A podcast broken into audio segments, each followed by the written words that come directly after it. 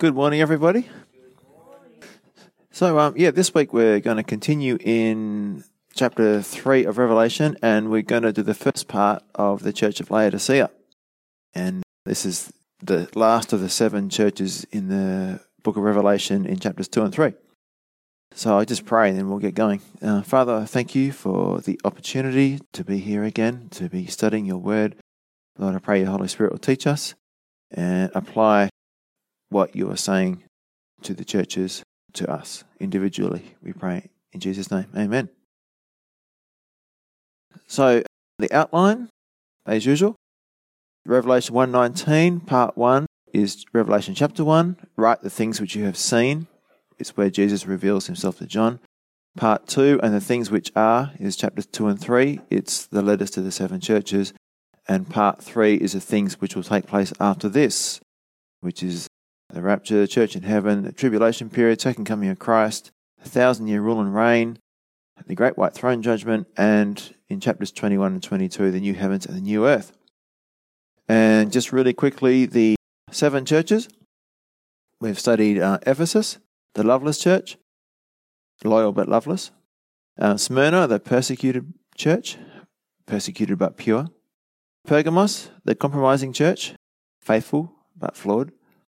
Thyatira, the corrupt church, committed but corrupt. And Sardis, the dead church, dead and dying. Philadelphia, the faithful or missionary church, underdog yet unstoppable. And now Laodicea, the lukewarm church, crowded but Christless. Crowded but Christless. So last week we finished going through the church of Philadelphia, and this week we'll be looking at the church of Laodicea. Now, last week we saw that Jesus had nothing bad to say about the church of Philadelphia. In contrast, Jesus has nothing good to say about Laodicea. And these church ages are consecutive. So one follows the other. So you've got the missionary age where there's great evangelism, you've got great preachers like Spurgeon and uh, and all these famous missionaries going out. And within a hundred years, where to where we are now, where it's just an abomination, it is apostasy, that the church is in a really bad way, uh, no longer being led by the Holy Spirit. So we're going to see how this happened over the next couple of weeks and, and what it looks like according to the scriptures. And I've got a couple of quotes that will help put things into perspective.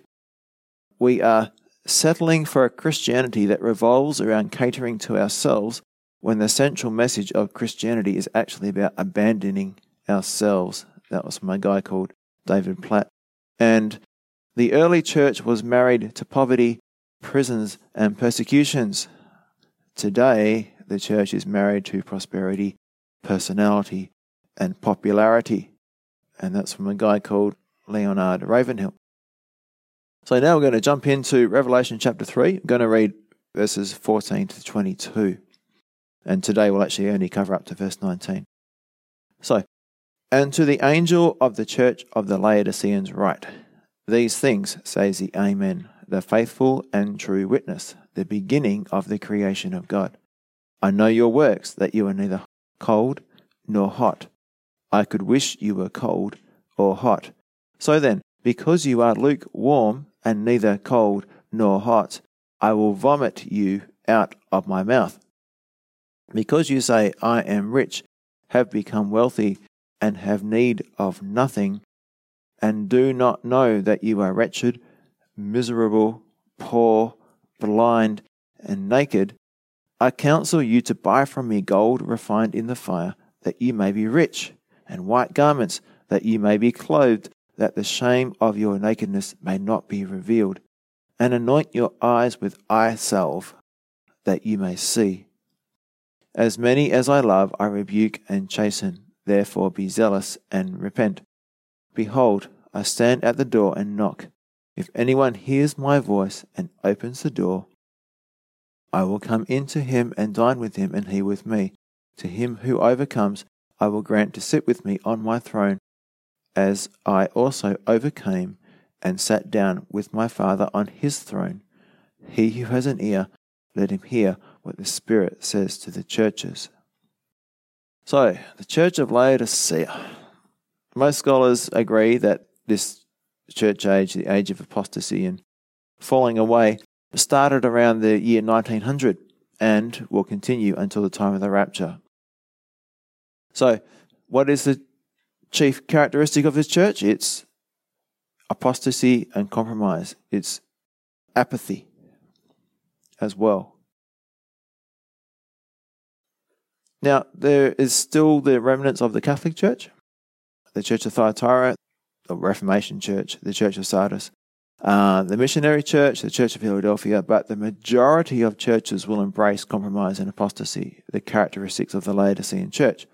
And I think, at least for me, as I look around, it's pretty obvious that that's the case.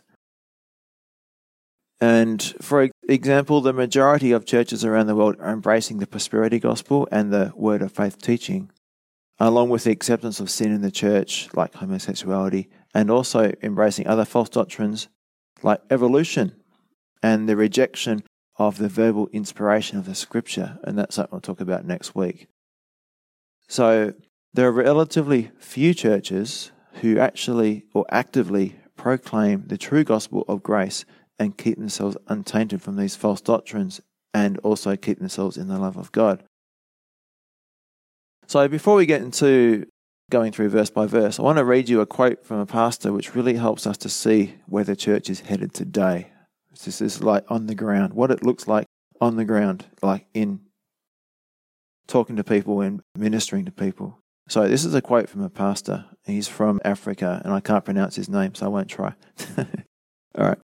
It says, Recently, I visited a family to share the gospel. When I told them I had a fever and could not stay long, they all exclaimed, A man of God? Sick? A few weeks later, a woman asked me why I returned to Cameroon from the United States. I informed her that I came back to preach and teach the old and true gospel of Jesus because there were many false gospels being preached she asked what Gospels I had in mind. I immediately sensed that she was not comfortable, but carefully and clearly I said that there are false Gospels that promise riches, health, and well being in this life and teach that Jesus is the means to those ends. To this, she made what for her was a solid argument. Jesus became poor so that we might become rich. We are not meant to suffer. God has not destined us for anything but riches and health. Suffering, pain, and poverty are not the portion of a true believer because Jesus died to purchase those things for us. He continues, I have many more stories like this. There are more than I can recount because there is nowhere to hide in West Africa from the American idols of health and wealth. They have infiltrated even Orthodox churches. Preachers who are faithfully teaching the gospel cannot reach into the members' homes and shut off the televisions that constantly broadcast healing and miracle crusades. My aim is to unmask the prosperity gospel, particularly in its distortion of Scripture, for the deceitful and hopeless message that it is hoping that God might use these words to protect and guide some on the narrow path away from the cancerous teachings. Africa needs cleansing from the foreign deities from the West, the land where health, wealth, and might have become gods. End of quote. Pretty powerful. And that's what's happening all around the world. This false gospel is being propagated. And it doesn't really matter where you go. To one extent or another, this false doctrine is getting out there. All right, let's jump into chapter 3. It all sounds pretty hard, but it does get better. So, chapter 3, verse 14. And to the angel of the church of the Laodiceans. So, what was Laodicea like at the time? Well, it was an important, very wealthy banking city with a significant Jewish population. And like other cities in the region, it was a center for Caesar worship and the worship of the healing god Asclepius. Now, there's a few specific things I'm going to go through. So, firstly, Laodicea was known for its prosperity, health, and textile industry. So, it prided itself on three things its financial wealth, it had an extensive textile industry, and it was famous for making a black woolen fabric. And they also made this very popular and highly valued eye salve, a medicine which was exported all around the world. And that's important to remember those three things because Jesus is going to mention those three things when he talks to them. They are also known for their love of entertainment, and you know what happens when you got people with money and lots of time. They're seeking pleasure and entertainment. They were also known for their self reliance. Now, in AD 60, there was this massive earthquake which destroyed the city of Laodicea. Now, Rome offered to help rebuild the city. But guess what? Laodicea refused help from Rome to help rebuild the city, successfully relying on their own resources. They didn't need outside help, they didn't ask for it, and they didn't want it. Laodicea was too rich to accept help from anyone. Tacitus, the Roman historian, tells us Laodicea arose from the ruins by the strength of her own resources and with no help from us. And that's this spirit of self reliance, independence. Jesus is going to refer to that too. The city of Laodicea was known for its compromise. So, one of the problems that this city had was they didn't have a good water source inside the city or close to the city. So, if an enemy surrounded the city, they wouldn't have any water because they could easily cut off the water supply coming into the city. And so the leaders of Laodicea would always compromise with the enemies and negotiate an outcome instead of fighting because they thought if they fought, then they would end up having to give up anyway because they wouldn't have any water. And another famous thing about Laodicea is that it's known for its lukewarm water. Geographically, Laodicea is located halfway between the hot springs of Hierapolis and the cold meltwater originating from the mountains near Colossae. The Laodiceans, because they didn't have a water supply of their own, they built an aqueduct, maybe to both of them, we're not sure, but most likely just to Hierapolis. Now, the water was hot, but by the time it got to them, it was lukewarm. And if they did build one to Colossae, then it started out cold, but again, by the time it got to them, it was lukewarm. So, another aspect of this church is that it's ruled by the people and not by God. So, when God refers to the other churches, it refers to, the, for example, the church at Thyatira. Here it says, but to the church of the Laodiceans. So, in the Greek word laos, from which we get a word laity, means people. And deisi means decision or rule. So, the church of the Laodiceans was directed by the people rather than guided by God. It's the church run by democracy or mob rule or popular vote, whatever you want to call it. In other words, the congregation effectively controls the church. Or, on the other hand, it could be run by a pastor who's trying to please people. So, either way, it's still controlled by the people. And the next part in verse 14, it says, These things says the Amen, the faithful and true witness, the beginning of the creation of God. Now, why does Jesus reveal himself to them by saying, I am the Amen?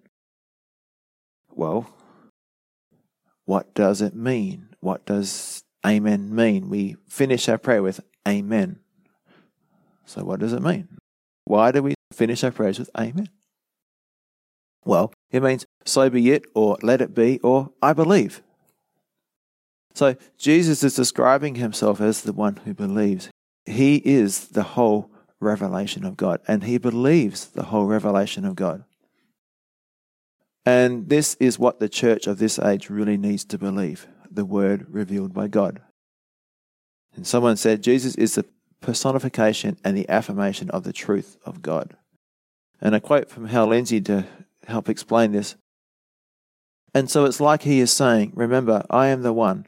When I walked these dusty streets, when I stepped out of eternity into time and voluntarily laid aside, temporarily, the use of my divine powers and became a man, and when I walked on this earth as a man, I believed every moment the revelation of God.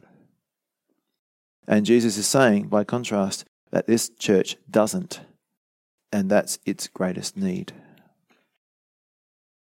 And the next way he reveals himself to them is the faithful and true witness. And this is in contrast to the Laodiceans, who will be shown to be neither faithful nor true. Now, this reminds us of something we talked about before.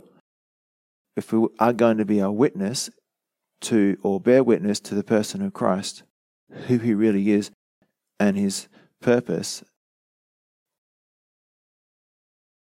So, a quote from John Courson about this is kind of summarize what we did a couple of weeks ago.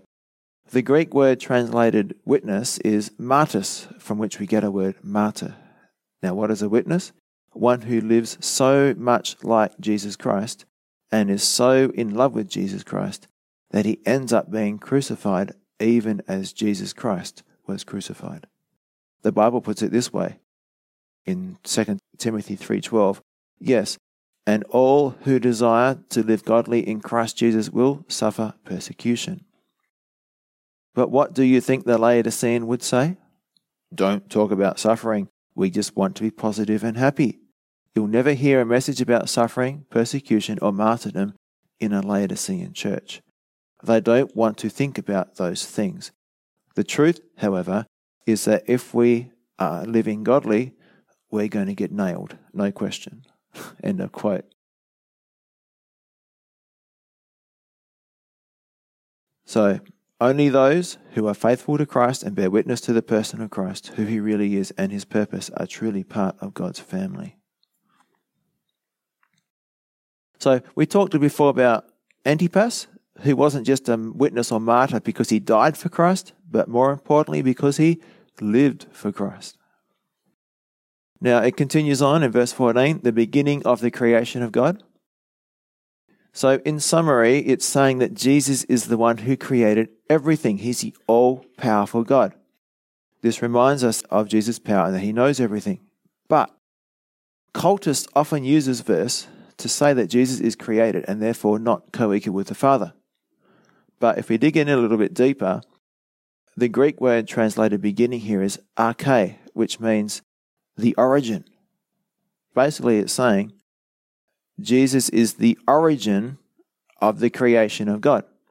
So Colossians 1:16 says that God the Father created all things through the Son by the power of the Spirit. And it's Genesis 1 2. And we talked before about when using the term firstborn, for example, it has the idea of prominence or first in prominence rather than first in sequence when it's talking about Christ. And an application for the church today. In the last days, the question is and will continue to be who is the creator? So, what do people believe now? What's commonly taught in many churches? What's evolution? It says in Peter that it's part of the end time deception. Things continue as they always have. And so it's no surprise that the church of the later Laodiceans, they will be questioning the biblical creation account. And there's also this false doctrine of Christians being little gods. I don't know if you've heard that. Of being a deity like Jesus, who was also a little god, they believe. And therefore, we have the same power as Jesus to speak things into existence or to control our lives. And this is the theology or teaching behind the name it, claim it, or word of faith teaching and we'll come back to that next week. Okay, verse 15 and 16. I know your works, that you are neither cold nor hot. I could wish you were cold or hot. So then, because you are lukewarm and neither cold nor hot, I will vomit you out of my mouth. So, Jesus starts to analyze their behavior. Now, do you notice anything different compared to the way he's spoken to the other churches? Usually, after Jesus reveals himself to the church or describes himself to the church, there is a commendation. There is no commendation here. There is no praise for any area of obedience. Jesus jumps straight into rebuke. There's nothing good about this church for Jesus to praise. And we know from the other churches that he's always looking for things to praise, but he can't find anything here. Now, it says, You are neither cold nor hot. And this picture of lukewarmness would resonate immediately with the Christians living in the city of Laodicea because the water they drank every day was lukewarm. Oh, it's disgusting even to think about drinking lukewarm water all the time. So basically, Jesus is saying, just as the water you drink is disgustingly lukewarm, you are disgustingly lukewarm and neither hot nor cold. So, what does it mean spiritually? Well, it's a picture of indifference, apathy, and compromise. So, the lukewarmness is like a picture of indifference, apathy, and compromise. It tries to play the middle too hot to be cold and too cold to be hot. In trying to be both things, they end up being nothing. And eventually, Jesus says, I will vomit you out of my mouth. And uh, Jesus says, I could wish that you were cold or hot. And Guzik says, what Jesus wanted to change in them and us, as much as anything, is the deceptive playing of the middle, trying to please both the world and Jesus. Okay? The deceptive playing of the middle, trying to please the world and Jesus. It's like having a foot in the world and a foot in the church, or in the kingdom. And it says, I could wish that you were cold or hot. And this points to another aspect of lukewarmness, and that is uselessness. So, another attribute or aspect of lukewarmness is uselessness. Lukewarm water is useless. Hot water heals, cold water refreshes, but lukewarm water is useless for either purpose. It's like Jesus is saying, if you are hot or cold, I could do something with you, but because you are neither, I will do nothing. The lukewarm false convert has enough of Jesus to satisfy a craving for religion, but not enough for eternal life. So the lukewarm false convert has enough of Jesus to satisfy a craving for religion, but not enough for eternal life. Now, I just want to go through what Jesus meant by hot and cold, the way I understand it. So, an example of cold the thief on the cross was cold toward Jesus. Remember, he was blaspheming Jesus. But then he clearly saw his need. And because he clearly saw his need for forgiveness, he was able to respond. He recognized that he needed forgiveness. So he was cold and then he could respond. An example of hot, well, John the apostle was hot towards Jesus and enjoyed a relationship of love. There was sweet fellowship there. So that's like hot in fellowship. Okay. An example of lukewarm as a false convert. Judas was lukewarm, following Jesus enough to be considered a disciple, yet not giving his heart over to Jesus in fullness. He was a false convert. So the lukewarm false convert has enough of Jesus to satisfy a craving for religion, but not enough for eternal life. Now, in saying that, it's also, I believe, possible to be a true believer and still be lukewarm. You're just backsliding. You've just lost your zeal, lost your enthusiasm. And like all churches, lukewarm churches are made up of true and false converts. Did you know that deep down, there is no one more miserable than the lukewarm Christian? They have too much of the world to be happy in Jesus, but too much of Jesus to be happy in the world. but how could Jesus say, I could wish that you were cold. Well, we know that he wants us to be hot, and we'll come back to that when we get to Revelation chapter 19, because the word zealous is a similar word to the word used here for hot. Why is he saying, well, you'd be better off being cold. Well, lukewarm is really a state of deception where people are blind to their true spiritual condition. They are blind or oblivious to their true spiritual need. And this is why I believe the lukewarm church is so dangerous. It causes people to think that they are saved, but they are not. Many of them are not. They, as Ray Comfort would say, they have had a genuine false conversion experience. An emotional experience that makes them feel good, but is not true salvation. And I've got two quotes here from Spurgeon as he's talking about this concept of being lukewarm. And the main point of it is that people who profess to believe in Jesus, but who are living lukewarm lives, actually turn people away from Jesus. So here we go. Here's Spurgeon. Now, lukewarm professor of faith, what do unbelievers see in you? They see a man who says he is going to heaven, but who is only travelling at a snail's pace. He professes to believe that there is a hell, yet he has tearless eyes and never seeks to snatch souls from going down to the pit.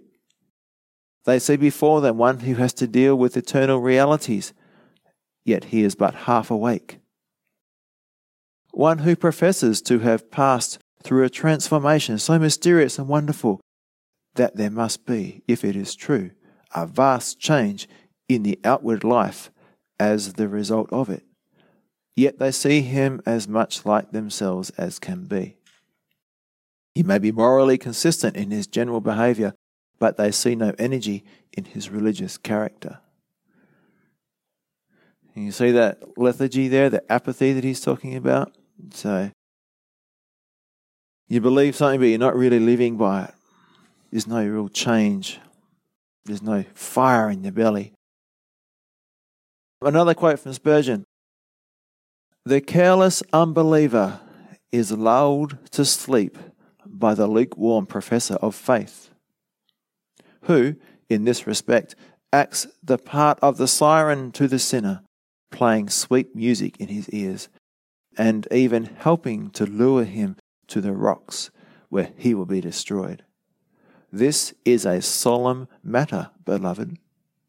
In this way, great damage is done to the cause of truth, and God's name and God's honor are compromised by inconsistent professors of the faith. I pray you either to give up your profession of faith or be true to it. If you really are God's people, then serve him with all your might. But if Baal be your God, then serve him. If the flesh be worth pleasing, then serve the flesh. But if God be Lord paramount, then cleave to him.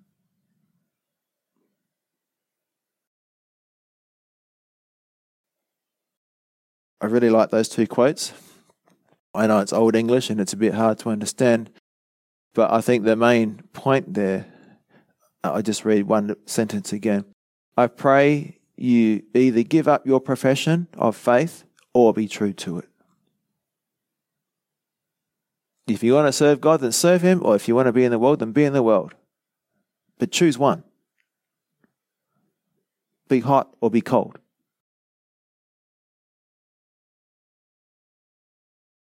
All right, verse 17.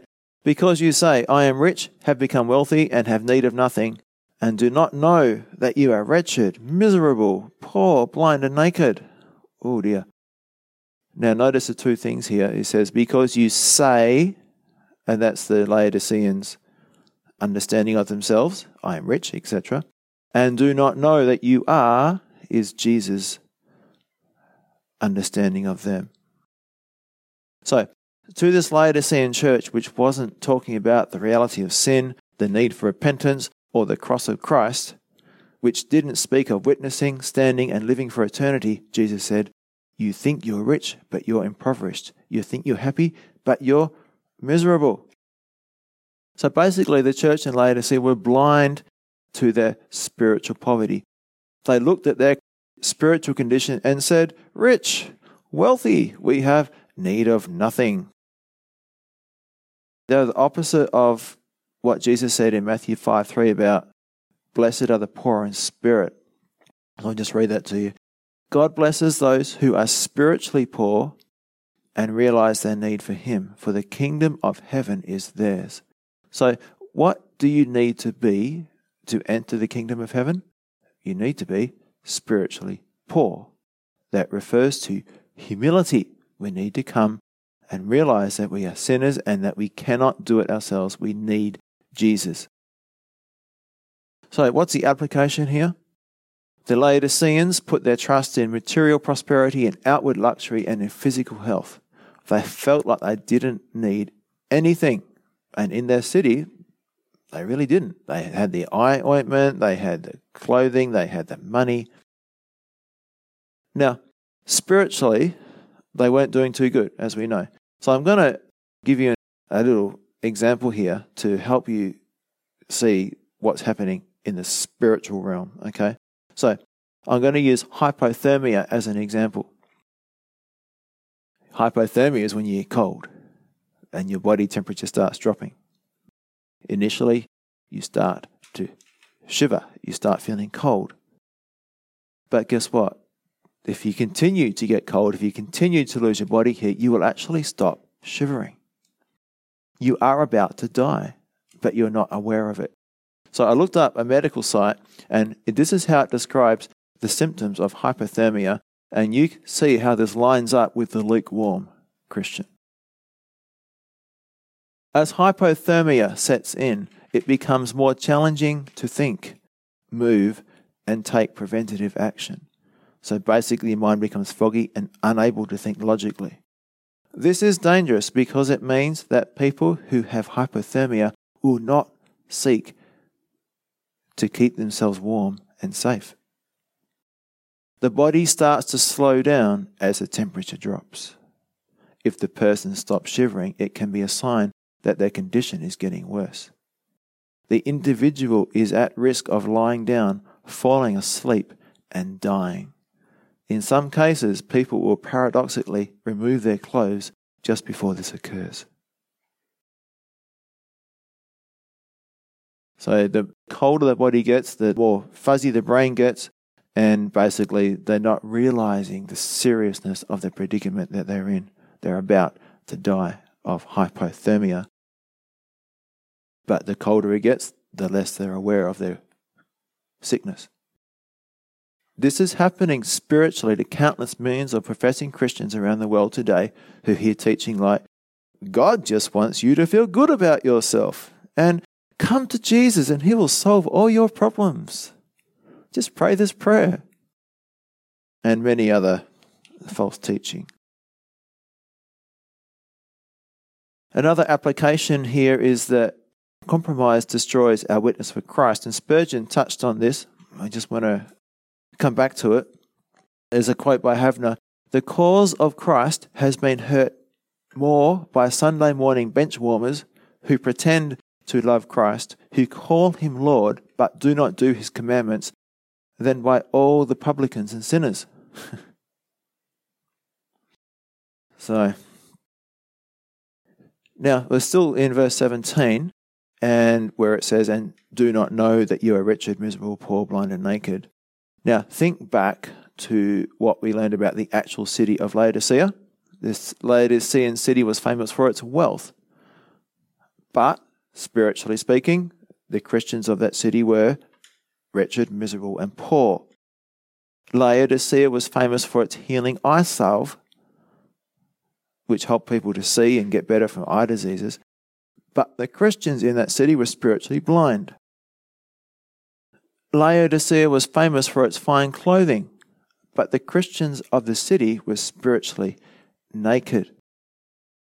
So I've got three contrasts on the board here, and these contrasts are quite shocking.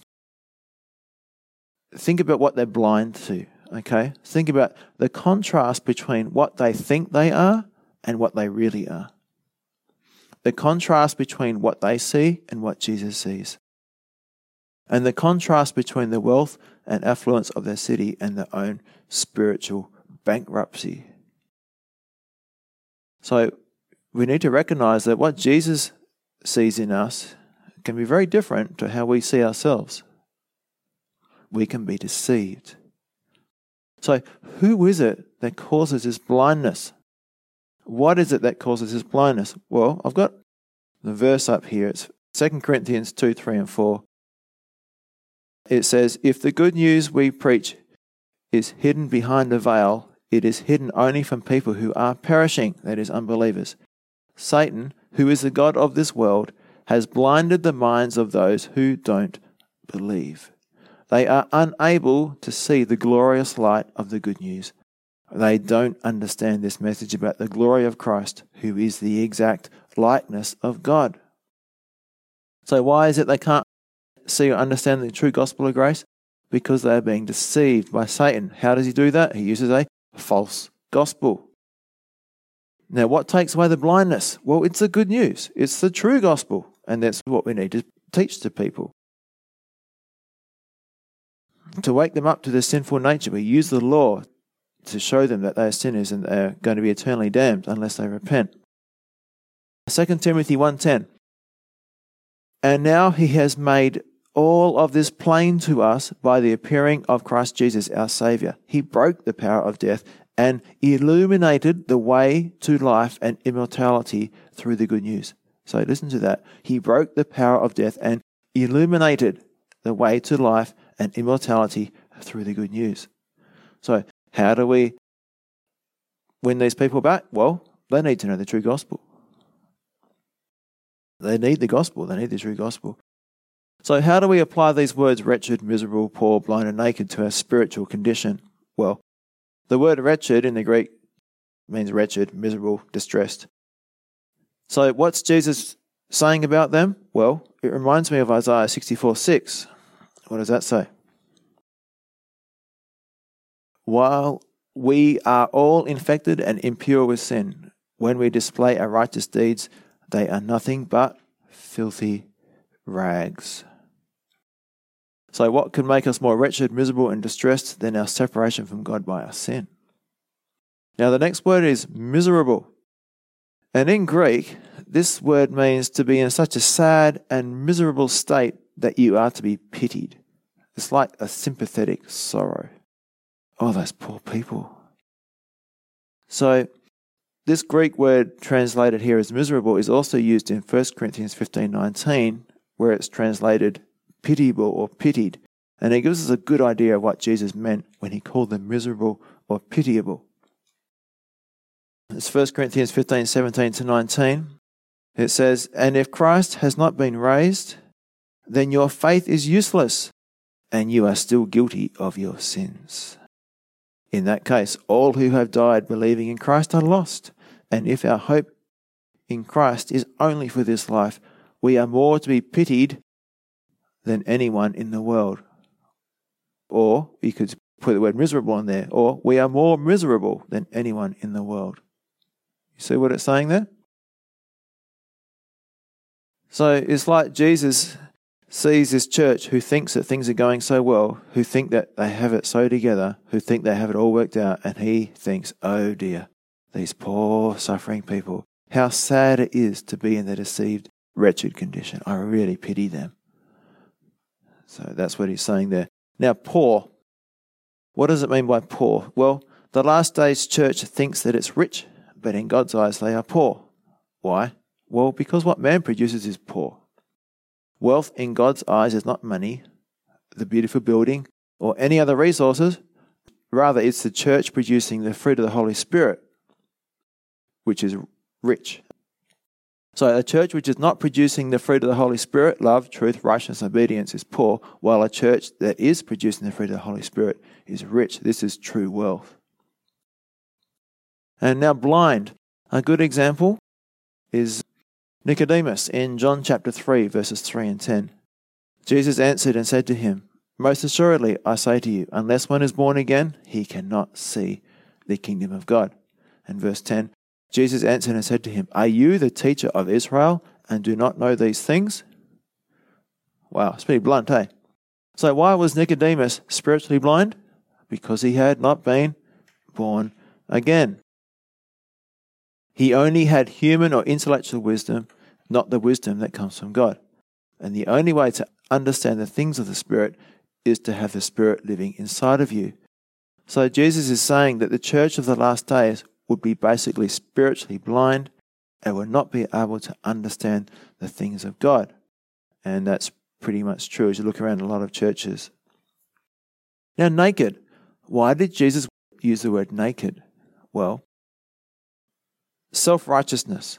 I believe it's talking about self righteousness. Self righteousness does not clothe a person before God, only the righteousness that comes from God.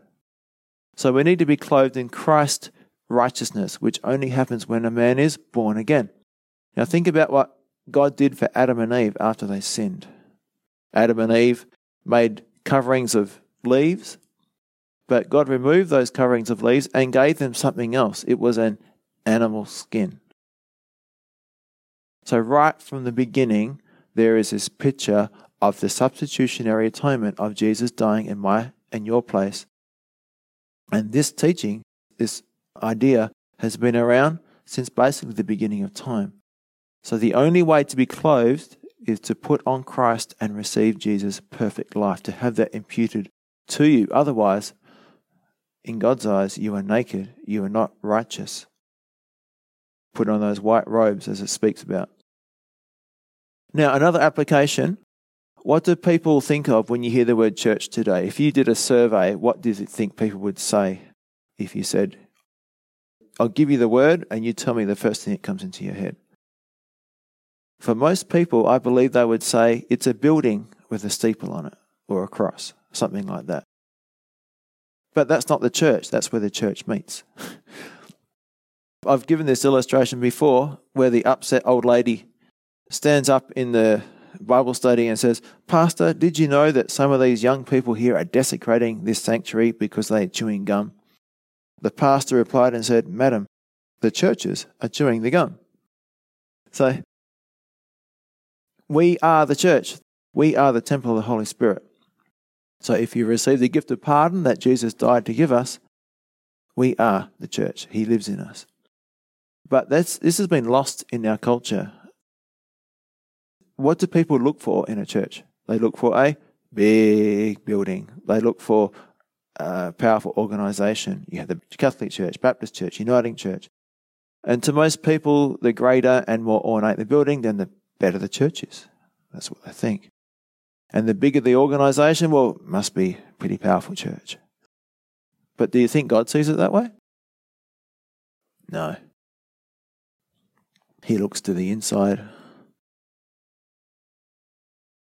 There's nothing wrong with having a nice church building, but the problem in many churches is that the focus is on the building and the experience. And I've been to a church when over east, and the screen was like two stories high, and they had stars on the roof and lots of lights and uh, stage lights. And the service began with a countdown on the screen, and then the band starts to play. And it was like a concert. And so this is one way of explaining of what Jesus means when he says to the church, You say, I am rich, I have become wealthy, I have need of nothing. It represents a focus on the external, and it can be just an emotional experience in place of a true move of the Spirit. And one final application is wealth is not an evidence of faith. And here's a very sad but typical story there was a preacher who faithfully taught verse by verse through the Bible um, using expository teaching. He was a really good Bible teacher. But then the prosperity gospel people got a hold of him, and the positive confession people got a hold of him. And now he gets up and says, You know, if you believe God like I do, you would have several Rolls Royces like I do. he went from expository teaching breaking down the Word of God, explaining it, and building people up in their faith to saying, you know, if you believe God like I do, you would have several Rolls Royces like I do. And this is the curse of the Laodicean age.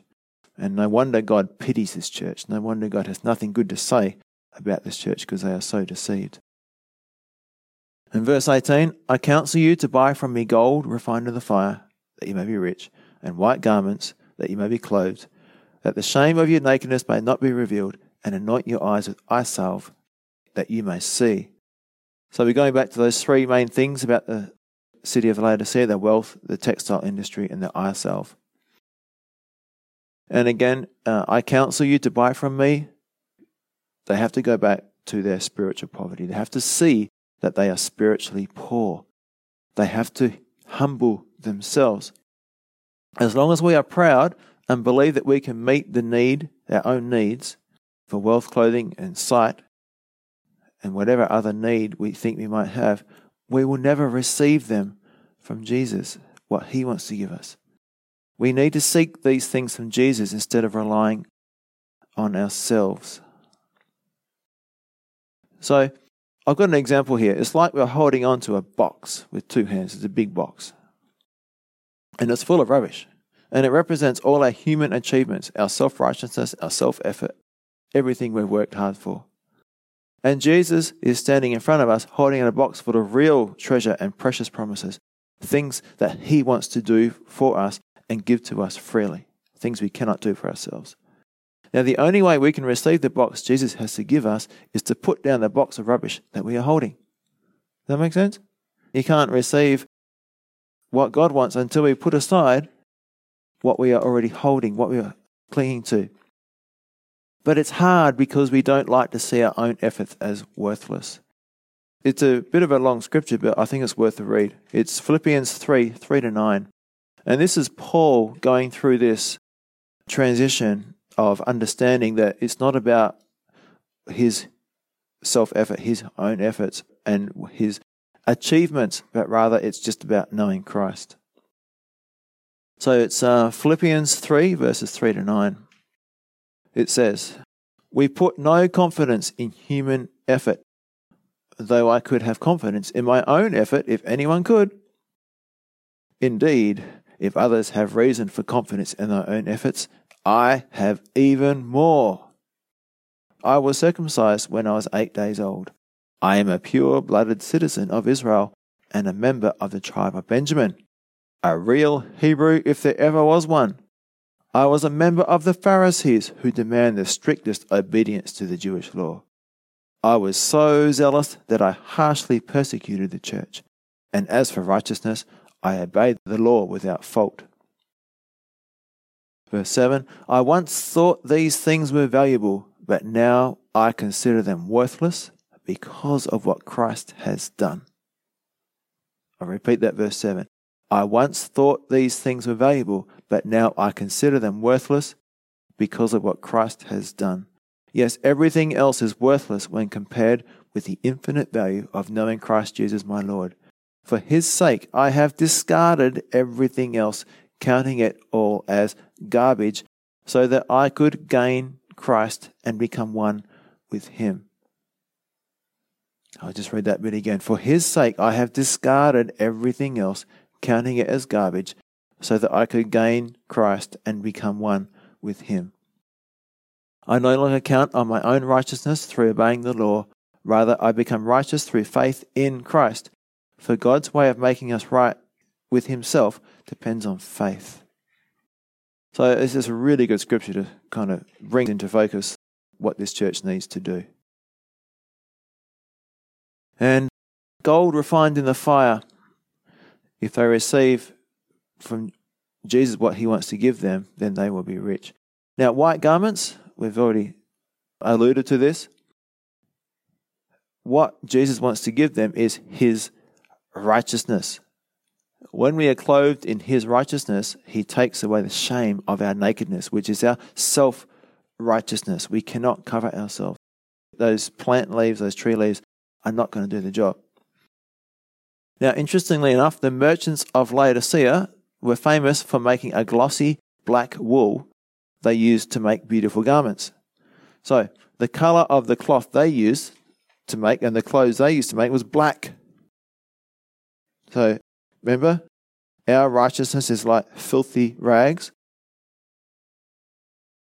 They were, you know, really proud of their black clothing. But God wants to clothe them with white garments, which represents God's or Christ's perfect righteousness. We need to take off our self righteousness, stop trusting in our own goodness, and put on or trust in or receive Jesus' perfect righteousness, the perfect life Jesus lived here on earth, and that is credited to our account when we first believe. And then it says in verse 18, anoint your eyes with eye salve. So if they received from Jesus a healing of their spiritual sight, then they would be able to see. But how does this happen?